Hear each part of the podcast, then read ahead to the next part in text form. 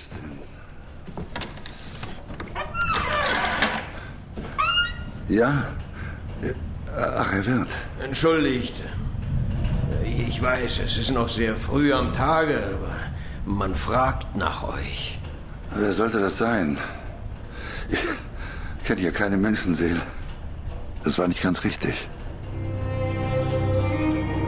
Aber ich wollte niemandem erzählen, dass meine einzigen Bekannten in New York der Bettler George Appo und die alte Schnapsverkäuferin Rosanna waren. Und äh, wer will mich sehen? Ein Constable. Polizei. Moment noch, ich bin in zehn Minuten fertig. Ich schicke ihn dann zu euch rauf.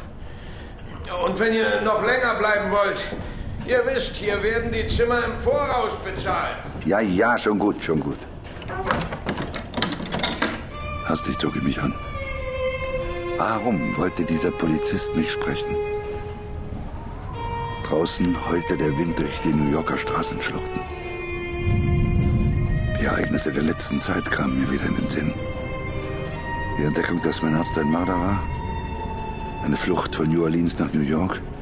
Die Leiche des Malers Jimmy Farrell. Der getötete Polizist Maloney. Meine vergeblichen Versuche, Dr. Bakers Spur zu finden.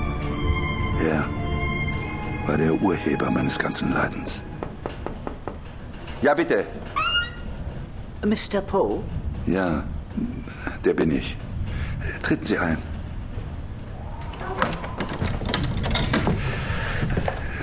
Setzen Sie sich doch bitte. Nein, danke. Tom Ennis mein Name, Constable bei der Polizei. Ich habe nur ein paar kurze Fragen. Sie sind im Hotel unter dem Namen Edgar Allan Poe abgestiegen. Ist das Ihr richtiger Name? Ja, sicher. Warum? Zweifeln Sie daran?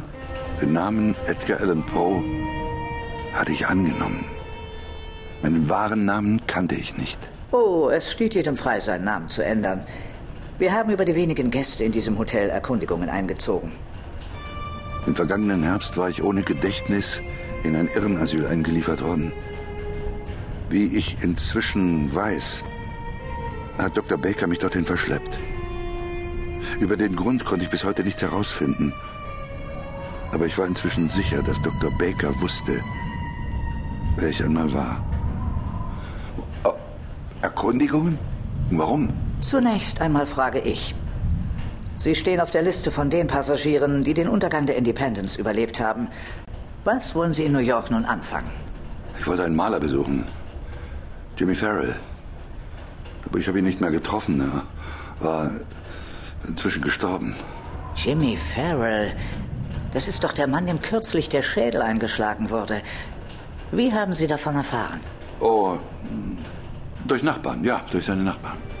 Ich selber hatte Jimmy Farrell in seiner schäbigen Wohnung mit eingeschlagenem Schädel gefunden. Er hatte mir nur noch ein letztes seltsames Wort sagen können. Es hatte geklungen wie Pharao. Sagt Ihnen der Name Maloney etwas? Maloney war ein Polizist. Ich selber hatte mit ansehen müssen, wie er lebendig begraben wurde. Im Kellerlabyrinth unter meinem Hotel. Nein, nichts. Wer ist das? Ein Kollege. Wir wissen, dass Farrell in Verbindung mit einer geheimen Runde stand. Möglicherweise geht es um Glücksspiel. Vielleicht auch um etwas ganz anderes. Und wir wissen, dass Maloney Jimmy Farrell kannte. Nun, Maloney ist verschwunden. In der Gegend um dieses Hotel. Schrecklich, das tut mir leid für Ihren Kollegen. Wir wollen natürlich wissen, ob jemand etwas bemerkt hat, was in dieser Gegend übrigens fast nie der Fall ist. Was mich viel mehr interessiert, was wollten Sie von Jimmy Farrell? In New Orleans gab es ein Bild, das mich selber zu zeigen schien, gemalt von Jimmy Farrell aus New York. Ich hatte gehofft, dass Farrell mir auf der Suche nach meiner Identität weiterhelfen konnte. Ich wollte mich eventuell malen lassen. Und dafür kommen Sie extra von New Orleans hierher? Ja, warum nicht?